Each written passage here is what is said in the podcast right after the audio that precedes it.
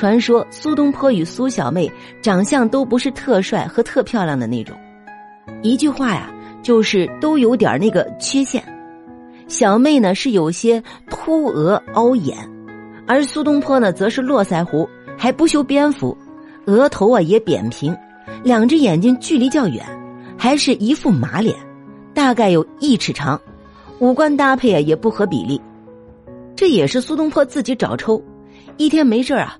就拿着苏小妹的长相开玩笑，看着人家的额头眼睛啊，就吟诗一首：“未出堂前三五步，额头先到画堂前，几回拭泪深难倒，留得汪汪两道泉。”意思是啊，小妹你人刚走出堂前几步，额头啊就已先到画堂了，你说你额头得有多秃啊？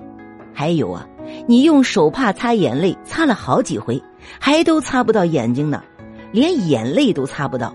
你说你眼睛凹的有多厉害啊？苏小妹怎么会示弱啊？自然不会让苏东坡取笑，直接啊还不用走七步就回敬了一首：“一丛艾草出唇间，须发连鬓耳杏然，口角几回无觅处，忽闻茅里有声传。”意思是啊，哎，你看你还说我呢，你那络腮胡须不加修剪，乱蓬蓬的，太像一丛艾草了，把嘴巴和耳朵完全盖住，说话的时候啊，就像是从一堆毛里面发出的声音一样，嘴都找不到了。你说你得有多邋遢呀？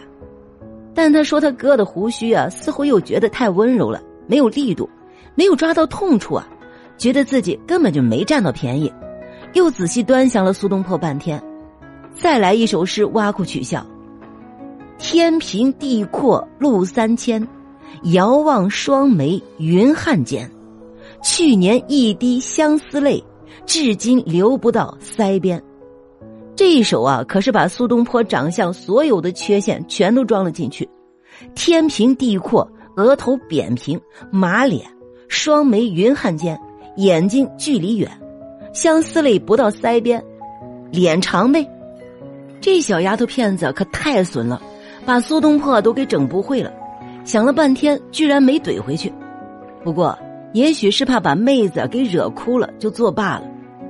有一次，苏东坡和佛印和尚在林中打坐，日移烛影，一片寂然。很久了，佛印对苏东坡说：“官军坐姿，酷似佛祖。”苏东坡心中喜欢，觉得佛印是在夸奖自己像佛祖一样，就想贬低一下佛印。他看到佛印的褐色袈裟拖在地上，就对佛印说：“上人坐姿啊，活像一堆牛粪。”心想着，我把你比作牛粪，这一下你总不如我佛祖了吧？可佛印啊，只是微笑，并不反驳。苏东坡大喜，觉得自己啊这一次占了很大的便宜。洋洋得意，回到家里啊，就向苏小妹炫耀。谁知苏小妹一听，鄙视他的兄长说：“哥，你又输了。佛家讲，心里有啥，看东西就是啥。人佛印心里有佛，看你是佛，你看他是牛粪，你说你心里有啥？完球！一个小妹东坡都整不利索。这一回啊，佛印和小妹联合出手，都不用彩排的，苏东坡完败。”传说里的苏小妹啊，最终是嫁与了秦观为妻，而且啊是有着三男秦少游的故事。秦观迎娶她的时候啊，想要进洞房还得过三关才行，最后还是苏轼提醒才得以成功洞房花烛。上面的故事来自民间传说，但苏家正史啊在家谱中并没有记载苏轼有个妹妹叫苏小妹。也没有关于苏小妹智斗苏轼佛印的故事。苏轼倒是有三个亲姐姐，至于这个妹子啊到底是哪儿来的，也许是后人杜撰的，也许是认的妹子也未可知。过去现在都有干爹干娘干女儿一说，人东坡咋就不能有个斗嘴皮子玩的干妹子呢？他可不是老夫子。苏东坡是个可爱的人，那他有没有可恨的地方？有啊。苏轼文风豪迈，堪称一代大家。他对自己的妻子王氏一往情深，一曲悼念词《江城子》啊，着实打动了历代千千万万的人心。然而，把他对妾的不同态度对比起来啊，可就有点大煞风景了。东坡先生还有句诗啊：“枝上柳絮吹又少，天涯何处无芳草。”怎么这感觉不对呀？不对就对了，《江城子》啊是写给妻的，这个芳草啊是写给小老婆的，本来就反映了他对妾的态度。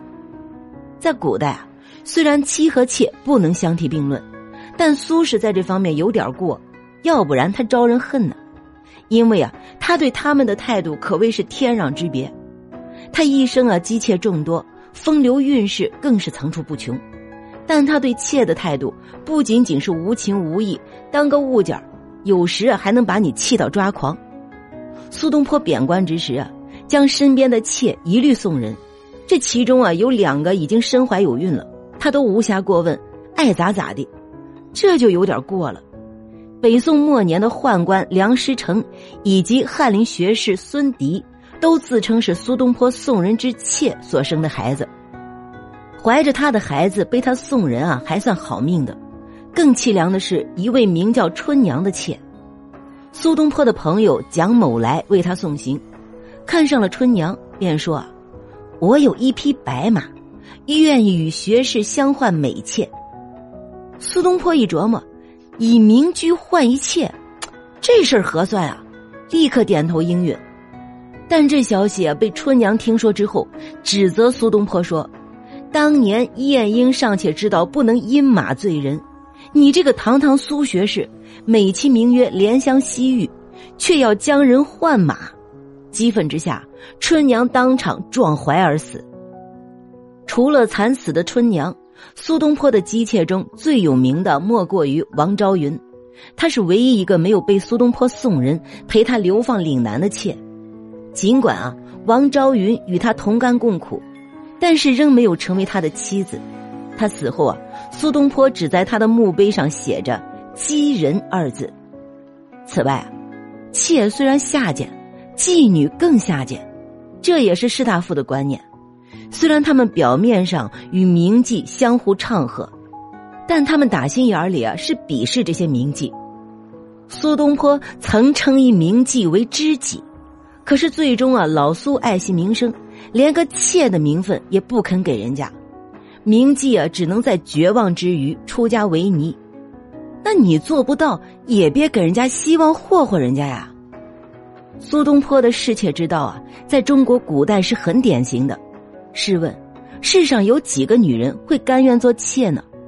为人妾是古代女子的大不幸。但是反过来想啊，苏轼的这种行为也是可以理解的。在古代，假如哪个男子与姬妾有深情，是要一笑丢脸的。这放在现代啊，是妥妥的渣男。但在苏东坡那个年代啊，唉，不是正气的女人啊，就跟阿猫阿狗差不多。还不如现在的猫狗呢。咱们见过现代铲屎官管狗子叫儿子，苏东坡的小妾们可没法和主人家的嫡子比。咱们理解也好，骂娘也罢，东坡先生啊，就算知道，估计也是呵呵一笑，塞一块东坡肉，大嘴一咧来一句：“老子乐意。”本集播讲完毕，关注主播了凡先生，听书不迷路。